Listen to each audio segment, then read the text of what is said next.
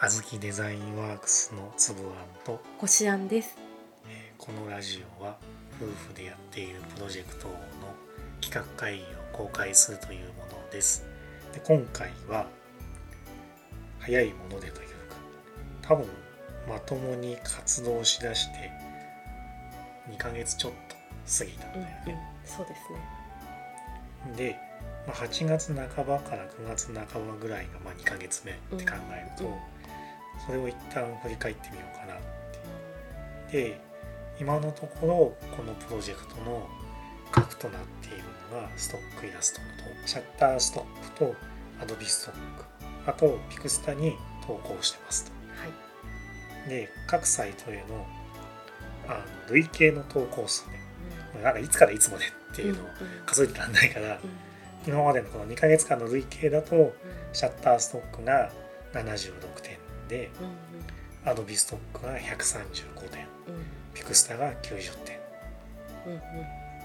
で最初に投稿を始めたのはシャッターストックなんだけど、あの審査が厳しいというか なんかなんか理不尽なちょっとな納得のいかない。うん難しい。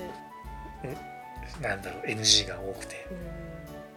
ちょっと不合格になっちゃっう類似のものがあるとかタイトルが分かりづらいとかなんだかんだで落とされてで、まあ、基準がはっきりしないからもうそんな粘んなくていいみたいなところもあってまあ一番少ないですと。い。で一番肝心のダウンロード数はシャッターストックはゼロです。う んごめんなさい。でアドビストックが1はい。ピクスタが6う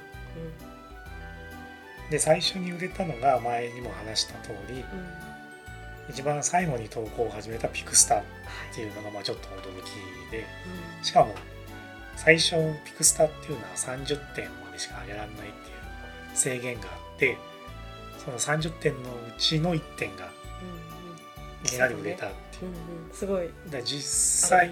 投稿を始めて2週間ぐらいでうん。うん売れたことになるんでピクスタに関しては。まあこれはすごい良かったんじゃないかな。本当にありがとうございますっていう言葉しかないです。でピクスターで他で売れてるのも基本的にはハロウィンのイラストで、まあやっぱハロウィンの需要ってうん結構あるんだなっうんうんてで1点だけセールのうんうん。画像。をあそうだね。ファミリーあファミリーじゃないや。えっと家族でブラックフライデー。うんだけどあれブラックフライデーって書いてないんだよね。書いてあるのか。えーっとあれはなかったかな？確かなかった、うんうん。お買い物。うんお買い物ってうん感じの、まあ、あとちなみにあのなんだ Adobe Stock で売れたのはなんか敬老の日を意識したうん。おじいちゃんとおばあちゃんの顔の。ハートのマークでね。それが売れました。アドビストックであれが出るのかっていうね。ねちょっと本当に嬉しいけどちょっとびっくりしました。でも本当に嬉しいです。でまあそれがストックイラストの振り返り。で正直まだあの、まあ、一番多いアドビスト一番多いのがアドビストックかアドビストックでも135点。うんうん。まだまだなんかデータを取ってどうこうするっていうレベルの点数ではないのでうん。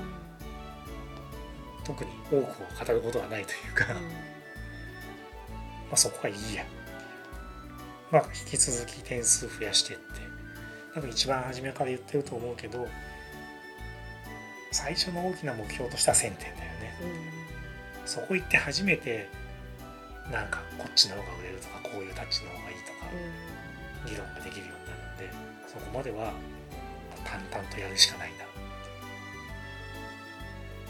でストックイラストはそんなとこで、まあ、あとはあのこのラジはい。オ音声コンテンツっていうのを、まあ、レックとヒマラヤ、うんうん。まあ、あと YouTube にも同じものを上げてて。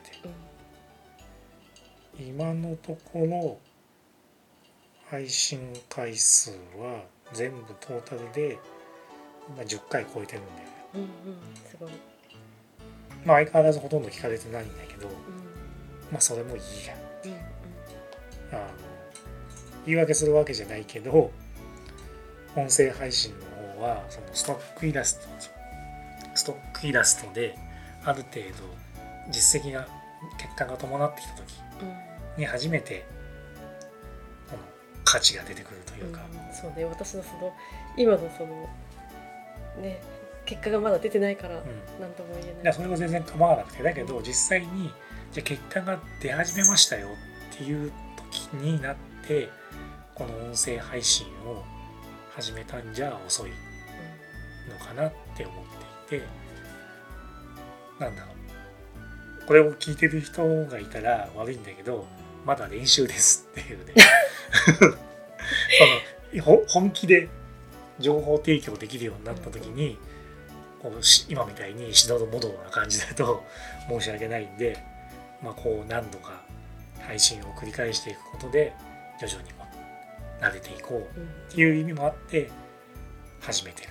はいで実際その編集時間っていうのはもうかなり短くなってきたしうん配信当初と比べるとなんだろうな。なんかね無駄な「えー」とかうん「あのー」みたいなうん。のは、だいぶなくなってきたよ、うん結構うん減ってきた、上手になってきた、うん。ななんでまあ引き続きやっていきたいな。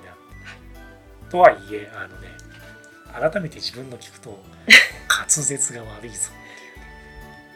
そう？あだ実際喋ってると分かっても、このデジタルにして聞いてみると、うんうん。なんか最後の方は今何言った？みたいなね。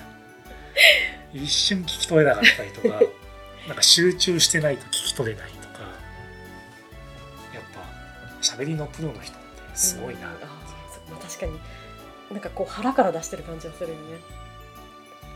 な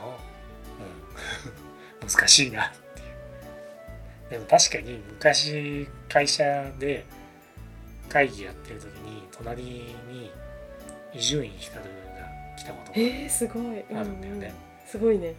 めちゃくちゃうるせえ。はあもうは発声からしてこうなんかボリュームがすごいってこと？すごい。はあ超声でかい。なんだっけ？あの人って落語だっけ？もともともともとそっちだもんね。なんかすごい張りがありそうだね声にね。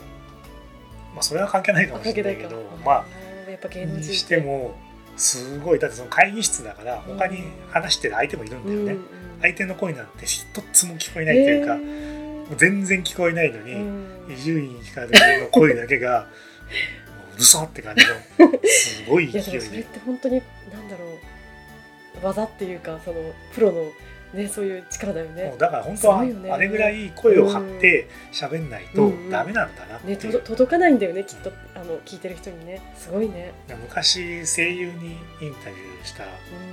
時に話したんだけど声優同士で飲み会うんとかやってると、みんな声でかいから お店の人に注意されちゃうみた そんいななでかいの？みんな。やっぱり声ってもう本当に普段から声張っててしかも声が通るからしかもめっちゃ美声なんじゃない？みんな素敵な声なんでしょ？いやまあその作った声にはしてないけどうん。とはいえね普段からうん。要は腹式呼吸みたいな感じのですごい鍛えてね。でしかもちょっと酔いも回ってきたりとかすると、うんうんうん歯止めも効かなくなって まああのよ酔ってる人たちで結構声の大きいグループっていうのはやっぱりあって、まあ確かに。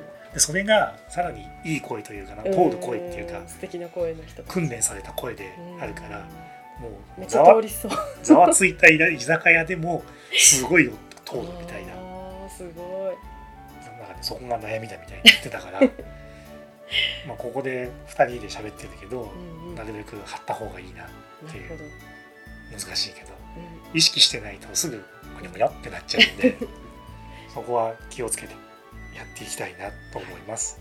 はいそしてあのインスタグラムへの投稿も考えてはいるけどまだ投稿は一つもしてません。ごめんなさいちょっと準備段階ごめんなさい表向きには実何も動いてないようになってるんだけどあのこしあんとは内容を詰めてあって若干パイロット版みたいなのは、まあ、できたというかなんていうかね。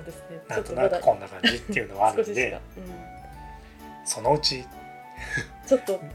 出るんじゃないかな。ごめんなさい。ただそのツイッターは今週に34回ぐらい育児絵日記を投稿してるけどインスタの方はおそらく、まあ、週に1回が限度だろうっていう、まあなぜかっていうと書くのに時間がかかるコンテンツだからっていう。なかなか難しいところなんだけど、まあ、実際インスタで何やってくっていうのは何回か前のラジオで喋ってるんで、そこはそれをもし知らなかったら聞いてみてください。そんなとこかなって、まだまだノウハウとかはここでね語れないんですがさっきも言った通りこれを続けていっていつか皆さんの役に立つ情報が お伝えできるようになったらいいなっていう感じで続けていきます、はい、引き続きよろしくお願いします。お願いします。ありがとうございました。ありがとうございました